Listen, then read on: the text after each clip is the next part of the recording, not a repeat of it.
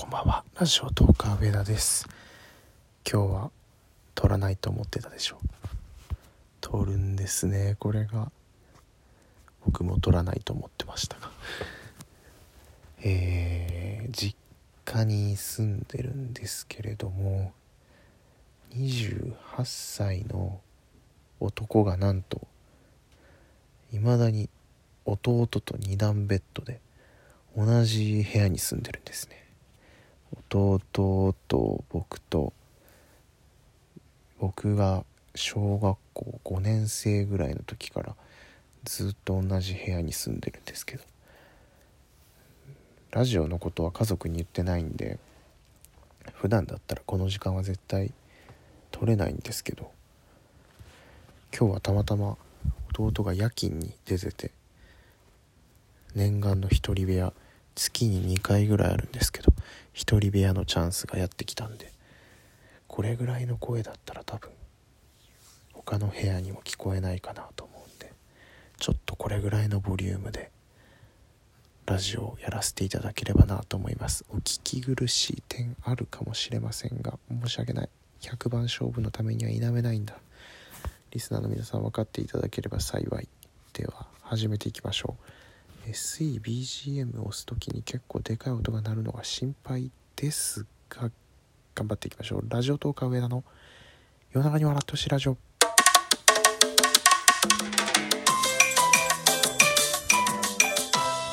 改めましてラジオトーカー上田でございます。えー、早速ですね今週のお題トークやっていきたいと思います。これありがたいですね。今週のお題トークって今まであんまりやってこなかったんですけど喋るネタが最近 あの100本やってるとなくなってくるんで今週のお題トークのおかげでかなりネタに助かってる部分もあります、えー、今週のお題トークはですね私のやる気スイッチということでえー、そろそろね今週の子供賞取りたいですね。一回は取ってみたいんですけどまあこれぐらいの声の大きさでボソボソ喋ってたら永遠に子供賞なんて取れないのかもしれませんが。やる気スイッチね。でも強制的にやるっていう状況にならないと僕はやる気スイッチがかなり自分の自由で押せないタイプなんでやるっていう強制的な状況にしないとできないタイプですね。多分ね自分の目に見えない背中の真ん中ら辺にあるのかちょっと自分の視覚的にどこにあるのかわからない感じなんですけどしかもねスイッチじゃないんですよね。前もこの話配信で言ったと思うんですけどなんか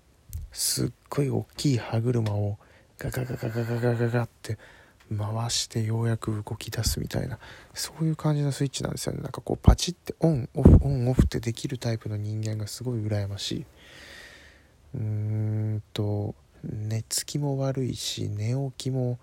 悪いんですよね。なかなか布団に入ってからすぐ寝れないんですけど朝の目覚めも悪かったりするんでそういうオンオフも弱いですしとにかくねもうやる気スイッチはねダメ。だからラジオ100番勝負っていう今回企画やってるんですけどこの企画だからなんとかやれてるって感じ。普通に配信してたら多分週に2回か3回ぐらいしか配信できないと思います。何かに理由つけてねやらないことが多いんですよね。あちょっと頭痛いからやめとこうとかお腹痛いからやめとこうとか。うーんと、まあ、体調を言い訳にしたりだとかスケジュールを言い訳にしたりだとか。あとうんかなりそういうダメダメ人間なのでやる気スイッチがねうまくコントロールできてる人でもいますよね。自分に対してストイックなタイプの人。やっぱそういう人間が高校とか、まあ、中学高校で部活で活躍したりいい大学に行けるように一日ね何時間も勉強したりとかそうもうそういうのはダメだったんですよね。ほんと努力から逃げてきたタイプなんで。本当はいかに楽に過ごせるかっていうところに神経を注いで楽になるために頑張るみたいなその後々の生活を楽にするために就活頑張るとかうんなんかそそういう努力の仕方が必要だと思うんですけどもそれが分かっていてもうんあんまりやる気が出ないっていうかやる気スイッチが出せないタイプなので良くないっすね。どこにあるんですかねやる気スイッチ。やっぱえー、っとなんかで聞いたことあるんですけど生活リズムをやっぱり整えてルーティン化するっていうのがやる気スイッチうんなんかもうスイッチを押してやるんだっていう風にしても人間人間というか僕みたいな弱い人間は限界があると思うんで習慣にしてしまうっていうか、うん、ルーティン化してしまうっていうのは大事だと思います。まあこっからはちょっとお題からそれていくかもわかんないですけど私のやる気スイッチっていうよりはこうやったらやる気スイッチがうまく押せるんじゃないかって話になっていくと思うんですけど例えば体を鍛えてダイエットがしたいって思ったとしてもなかなか三日坊主で続かなかったりとかすると思うんですけどそういう時にもジムに通うって決めてジムに入っちゃうっていうねそういう強制的な状態を作ってであのまあ通うっていう週に3回とかでいいと思うんですけれどもあんまりあのそう余談ですけど毎日毎日体鍛えると逆に良くないみたいですね。筋肉ってあの回復する時に強くなるんで2日に1回ぐらいで筋トレするのが一番いいみたいです。ムキムキになろうと思ったら。ダイエットに関してはどうなんですかね。まあでもそういうのはちょっとわからないんですけれどもまあ歯を磨くのと同じような感覚でとかよく言いますけど歯磨きする時にああ歯磨きしようよし頑張って歯磨きしようと思って歯磨きしないじゃないですか。無意識にもうぼーっと何も考えずにテレビ見たりスマホ見たりしながらでも歯磨きってできるじゃないですか。あれと同じような感覚で自分のその目標に向かってやらなくちゃいけないことができるようになったらやる気スイッチ自体がそもそも必要なくなってくるっていうか。まあラジオトークの話ばっかりしたあれなんですけどこの収録をたくさんするっていうふうに決めてとにかく数をこなしていくと今僕は一番最初本当に一番最初3月の十何日か今から4ヶ月ちょい前に第1回の配信をしたんですけどその時と比べたらもうめちゃくちゃ何も考えずにって言ったら大げさですけどゆるーくお話しすることができてるなと思います。まあかといってそれがリスナーの方に失礼かって言ったら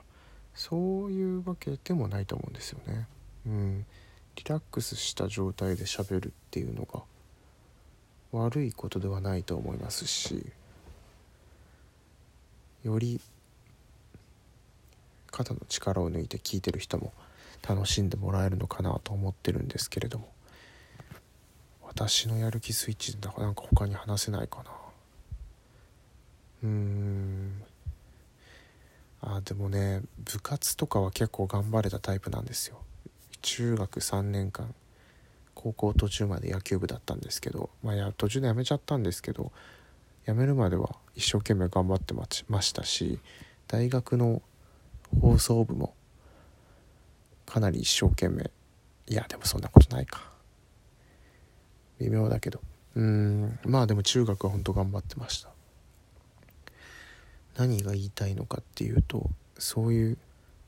強制的な状況っていうかみんながやってるみたいなこうチームみたいな感じになると結構頑張れるんですよね。あとなんかこう努力がこう勝ち負けではっきり現れる。っていう状況になると頑張れちゃうんですよね。だから今の仕事はね私デスクワークしてるんですけど勝ち負けとかじゃないんであんまりこうスイッチが入らないんですよね。本当は営業とかの方が向いてるのかなって最近思い出しました。でも車の運転がそこまで上手じゃないんでなんか事故ったりしたら嫌だなと思って営業は一回も今までやったことないんですけど日々のうーん。コツコツコツコツやっていくタイプの仕事を今はしてるんでひょっとしたらこうノルマがあったりする方ができるのかな。いやでもなメンタル弱いからな。何の話か分かんなくなってきましたがやる気スイッチの話ですよね。うーん。僕が教えてほしいよっていうのが本音なんですけどね。やる気スイッチどこにあるのか。多分もともとね CM かなんかで背中にスイッチがついてたり体のどっかにスイッチがついてる CM あれ何の CM だったんですかね？なんか塾か？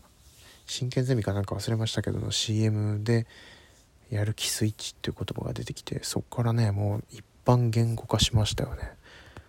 あの言葉考えた人すごいですよね。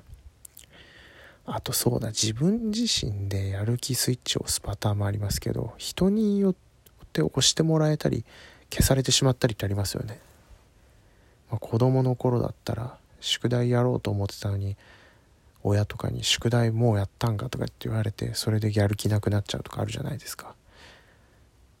まあ逆パターンもありますけどね。誰かにこう褒めてもらったりとかしてもっと頑張ろうってなってやる気スイッチが入ったりだとか。自分一人の問題でもないのかもしれませんね。周りの人の支えがあったりとか。そういったうん協力があることによってスイッチオンオフをこううまく操れるような気もします。てな感じでゆるーくトークさせていただきましたが皆さんこういう静かな配信も100番勝負結構やってるんですけどどうですか？あんまり好きじゃない？その辺の感想もまたお便りいただけたらなと思います。ラジオトーカー上田でした。ありがとうございました。